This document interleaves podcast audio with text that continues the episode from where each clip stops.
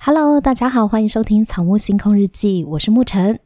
最近在 Netflix 上面爆棚、口碑爆棚的日剧《First Love》初恋，不知道大家看过了吗？其实看到许多人都说，原本以为对情爱已经无感、浪漫细胞已经坏死的人，看完这部剧仍然是哭了。嗯，本人呢，我对初恋没什么感觉，我初恋没什么值得回味的。然后我的高中时期呢是念女校，也没有在学校有什么偷看男同学打篮球的经验。加上身为一个将近不惑之年的妈妈，对我来说呢，生活里最重要的小事就是把我的女儿照顾好。可是呢，因为这部日剧有佐藤健。老娘还是入坑了，没办法，砂糖真的好帅哦。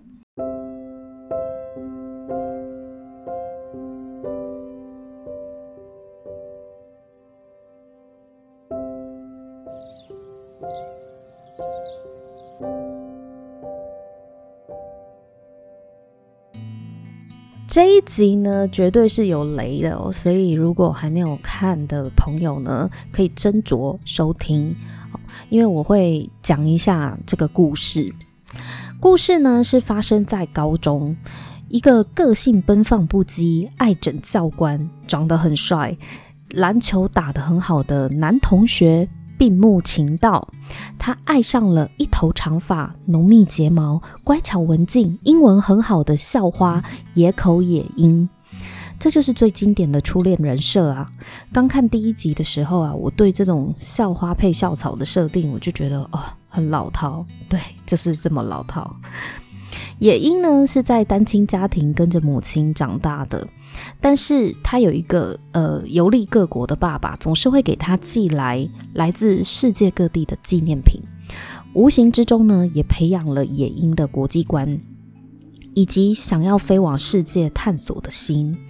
他的梦想呢，是当一个空服员，而且从小住在机场附近的野鹰，听着飞机起落的声音呢，可以让他感到平静。于是，这个校花呢跟校草呢不需要什么理由就彼此有好感了。然后，男同学秦道呢，他在大雪纷飞的路边勇敢跟女方告白，告白之后两个人就顺利的交往了嘛。然后两个人从高中毕业后，也因他考上了东京的大学，然后秦道呢则是加入航空军校。为什么会加入军校呢？只因为。也因看着空军的飞机说：“太帅了，因为太帅了这三个字呢，让秦道呢也想要当一个战斗机的飞行员，所以他就加入了航空自卫队，就是日本的空军。那也英呢后来呢获得了加拿大交换学生的机会，还来不及跟秦道说的时候。”就被一个很白目的男同学先破梗了，并且这个白目男呢就开始对情道挑拨离间，造成他们小两口吵架。那吵架当下，晴道很生气、很激动、愤怒的离去，就把伤心的也英呢丢在路边。那后来晴道虽然想要打电话去跟也英道歉，可是电话讲到一半。也因就被车撞了，出车祸。出车祸之后呢，就会失忆嘛。偶像剧的公式不都是这样吗？因为女主角脑部受创，所以她失去了近几年来的记忆。她认不得晴道是谁，也忘记了她跟晴道之间两人的回忆。女主角野口野樱呢，在剧里面呢有演出她是射手座的，因为她妈妈呢就是在看电视的这个星座运势分析的时候，讲到射手座的时候，她就跟女儿讲说：“诶，女儿，你今天要注意什么？注意什么？”所以我们可以很清楚知道，也英被设定为射手座的。那现在呢，十二月就是射手座的月份啦，而且这一部剧。他其实看似谈初恋，但是背后隐藏了在谈梦想这个议题，跟射手座的象征意涵也特别的吻合啊。所以我觉得在这个时候来聊这部剧，非常的共识。遗憾就是从这里开始的。原本在同一个圆环里的恋人，各自开往不同的出口。失去记忆的野樱后来就休学了，他的人生就很像被重置一般，对于过去几年的记忆是一片空白，而对于未来呢，他也没有方向。他没有成为空服员，而是嫁给了当初负责他头部创伤的医生，生了一个儿子，叫做坠。坠就是点缀的缀。那儿子坠呢，很喜欢 IG 上某一位舞蹈创作者，叫做小诗。因为他想要去小诗跳舞、拍影片的地方去捕捉野生偶像嘛，他非常喜欢小诗，所以他就跟担任大楼警卫的秦道认识了。两个人熟识之后，秦道才发现坠的母亲竟然是野樱。命运让这两位主角呢再度交汇了。野樱并没有成为空姐。她也不是医生娘，她最后成了开计程车的单亲妈妈。晴道呢，则是因为支援外国的战争任务而受伤，从空军退役下来，最后在大楼当警卫。年近中年的他们，从青春出发，却没有抵达当时梦想的终点。野樱并不享受嫁入豪门当医生娘的生活。我们发现她婆婆嫌弃她大学没有毕业的学历太低，因为她不是受伤嘛，就失忆嘛，所以她后来休学，所以没有念完大学。而且野樱的娘家并不富有，时常被那个医生世家的婆家瞧不起。而且看起来她的老公也没有办法替她辩护，没办法保护她。还被野樱发现老公其实有外遇，所以终于在某一次，她婆婆又出言侮辱野樱母亲的时候呢，野樱愤怒爆发，就决定跟她老公离婚。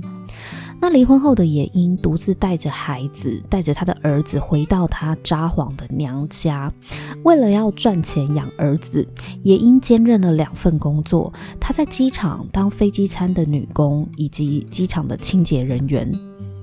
最后呢，因为儿子要上小学了，前夫就提议说让坠搬回去跟爸爸住啊。因为前夫家呢有钱有资源，可以栽培儿子念好学校。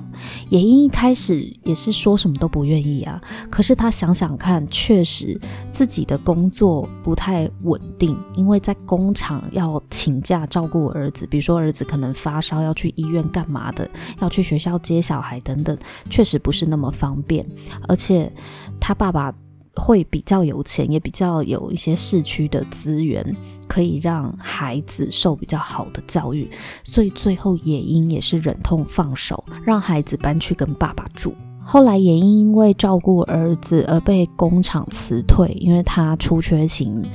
呃，有瑕疵嘛，就是请了几次假，然后就被裁员了，所以他就加入了当地的计程车队担任计程车司机，然后靠开计程车为生。当我看懂为什么野鹰最后会变成在开计程车的时候啊，我觉得命运真的很唏嘘。也许大家看这一部。也许大家看这部剧一致看哭的原因哦，不是因为每个人都有什么刻骨铭心的初恋，而是我们会在野樱和情道的身上看见相似的自己。青春为什么会？青春为什么总让人怀念呢？因为在年轻人身上才具备那种不顾一切的勇气。仿佛这个世界正张开着双手，等着我们去闯荡，那么充满希望。但是野樱的空姐梦并没有如愿进行，她在大学休学不久之后就怀孕嫁人了，婚姻也没有很幸福，丈夫还有外遇，而自己离婚后的生活就是以赚钱养儿子为目标，自己的梦想根本早就微不足道了。曾经年轻时候的风华绝代，此刻成了他刺眼的回忆。剧里面有一幕是，当野樱母亲呢拿出当年野樱高中参加英文比赛第二名的奖状，而且大学还获选了大学的小姐，就有点又是校花了，她又获选了校花这样子的照片的时候，妈妈在缅怀野樱过去有多么优秀，却让野樱感到非常难受。她叫妈妈不要再看了，并且把这些奖状啊、照片全部都揉烂，因为过去有多风光，就提醒她如今显得多狼狈。野樱失落的跟她妈妈说：“抱歉，我让你失望了，我没能成为你期望的那个特别的孩子。”其实野樱的个性从以前到现在，他就是一直很害怕让身边的人失望。但其实对自己最失望的就是他。他曾经住在机场附近，离飞机最近，但是现在呢，只觉得天空实在太遥远了。无论是万圣节的空姐装扮也好，或是在机场看见空姐来来去去，他的梦想还在那里，但是他已经没有勇气靠近。生活的挫折和苦涩会一次次磨掉最初追梦的热情。也因即使遇见让他心动的人，他仍旧认为，我只要在心里默默喜欢就好了。无论这个人身在何处，或是在谁身边，只要这样就足够了。然后他的同事望太郎呢，就戳穿野樱。其实野樱一直在欺骗自己的感情。你明明心动了，却甘于远远观望。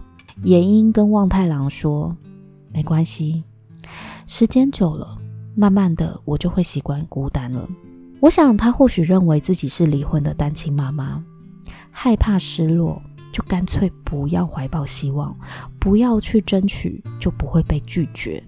反正那些都不会是我的，无论是对生活还是对待自己的感情，野樱都是抱持着现在这样就好的心态。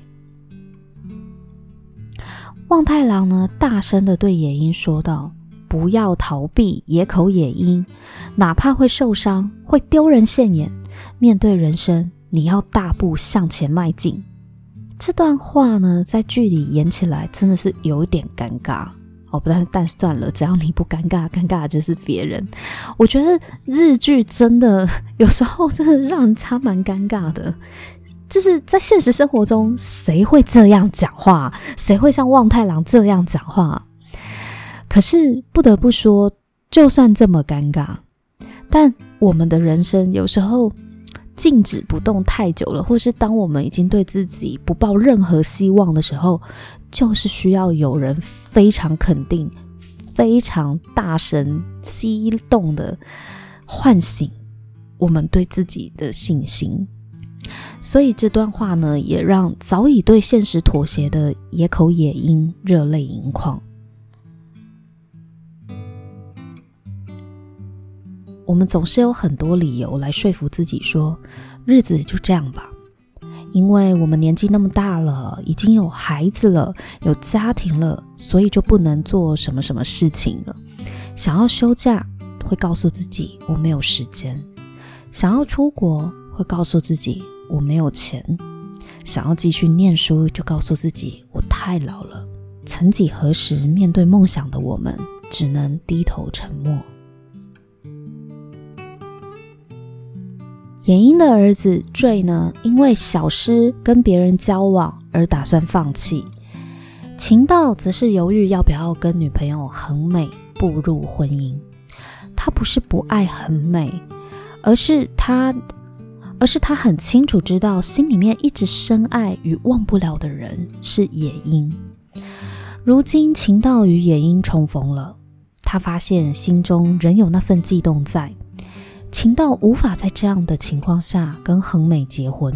晴道用飞机起飞的术语 V1 速度来举例，V1 呢是中断起飞的关键速度。如果飞机速度还没有到达 V1 之前，有什么状况都还可以取消起飞。但如果飞机已经超过了 V1 速度，则没有退路，你无论如何都要起飞，无法中断。秦道认为人生跟起飞很像，有些关键时刻也需要我们做出决定。其实这句话，我认为他也是在问他自己：趁现在还没有到 V1 速度的时候，我真的要结婚吗？我还来得及踩刹车啊！也英曾经跟秦道分享过，有一次他开计程车载着客人，结果错过了一个交流道，没有下车。于是他只好载着这个愤怒的客人呢，往前开了二十公里，才在下一个交流道下车。最痛苦的事情莫过于我明明开错了方向，却还要继续往前开，简直是地狱。这也让秦道反思，他是否真心想要跟恒美结婚？如果自己明明不想，却没有反对或拒绝，就这样被恒美带去结婚了。会幸福吗？于是下一幕呢，他就去跟恒美坦诚自己放不下初恋女友，没有办法跟恒美结婚，并且深深道歉。恒美也真的很大气，表示自己不会苦苦等待一个不爱自己的人，虽然很难过，但还是让他走了。有人说情道对恒美来说是个渣男，但是我不这么认为诶，因为如果一个人心里有别的女人，却还是要勉强跟你结婚，你得不到他的全心全意，这没有比较好啊。至少在结婚前，晴道愿意面对他的内心，并毫无隐瞒地跟恒美坦白。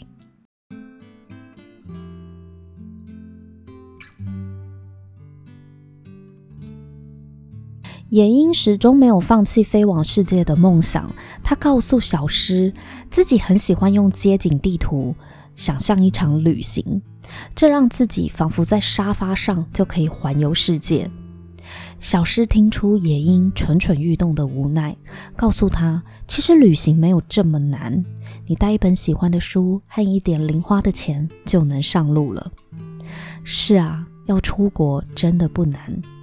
如果我们没有特别指定要怎样的享受、怎样的吃住，其实一张机票和食宿也不一定要存很多很多钱。也英说自己也曾经有过梦想，也有过机会和阻碍，但过了一段时间，他就放弃努力，放弃思考了。结果发现自己再也无法前进，所以只好告诉自己：我的人生一事无成。但我也能满足。也应用惯性定律来比喻自己，就像是静止的物体一样，再也不会移动了。小诗说：“这个原本不会动的物体，只要还有梦想、好奇心，或者是有心爱的人存在，那么它会需要一个推力，不是吗？发自内心的渴望，有时候甚至可以移动巨大的石头的。”小诗是个热爱跳舞的女孩，年纪跟 J 相仿，年纪轻轻就跑去以色列的特拉维夫试镜，为了跟随心中仰慕的舞者一起跳舞，她勇敢地出国追梦。一个不受年龄框架限制的女生，她知道自己要什么，跑到国外追求梦想，就是因为小诗这股大胆冒险的勇气，感染了也英和 J。想当初，也英也是一个做什么事情就会全情投入的人。喜欢的电影《铁达尼号》看了五次，喜欢吃的拿坡里意大利面吃了五次。J 曾经在烦恼自己和小诗到底算不算命中注定的时候，情道告诉他：“你想要知道是不是命中注定，你得要全情投入才行。”很多人都想要问，到底谁才是我的真爱？到底怎样才算是真爱？无论对一个人或是一件事情，到底要如何确定这是不是自己真心所爱呢？但我认为，唯有全心全意、百分之百的去投入、去做、去爱，你才会有答案。随着年月逝去，因着现实的考量。我们好像再也没有什么事情值得全情投入了。日复一日，总是告诉自己过好现在的生活就好，一切只要这样子就够了。把自己的生活范围越缩越小，如同野鹰和晴道，一个守着计程车，一个守着大楼。那些曾经驾着飞机在空中飞的过往，那些曾怀抱着飞往世界的梦想。好像也随着青春逝去了。我们不一定有深刻的初恋，也不一定有个失意的前任，但我们一定有过初生之犊不畏虎的梦想，也渴望着身边有人无条件的相信自己，支持自己。青春就是人生当中这样一个时期，人无论活到什么年纪，都还是渴望着被支持着前进。如果你还有悸动，你还有追逐的目标，请不要因为任何理由就退缩，也不要催眠自己，我只要这样就够了。也许知足会让你快乐，但心中有梦不追逐，会让你遗憾余生。这个故事呢，是以情道追逐着野樱为梦想出发，然后在野樱跑去冰岛找情道做收尾。他们彼此就是对方的梦想，可是会让我热泪盈眶、哭得不要不要的，不是因为这些过于理想化的浪漫情节，而是他们最后终于起身摆脱了惯性定律的勇气。真的是看完了，觉得啊，好感人哦！我很推荐大家可以去看一下这部日剧哦，就是不管你对。爱情剧有没有感觉，或者是你本人有没有深刻的初恋？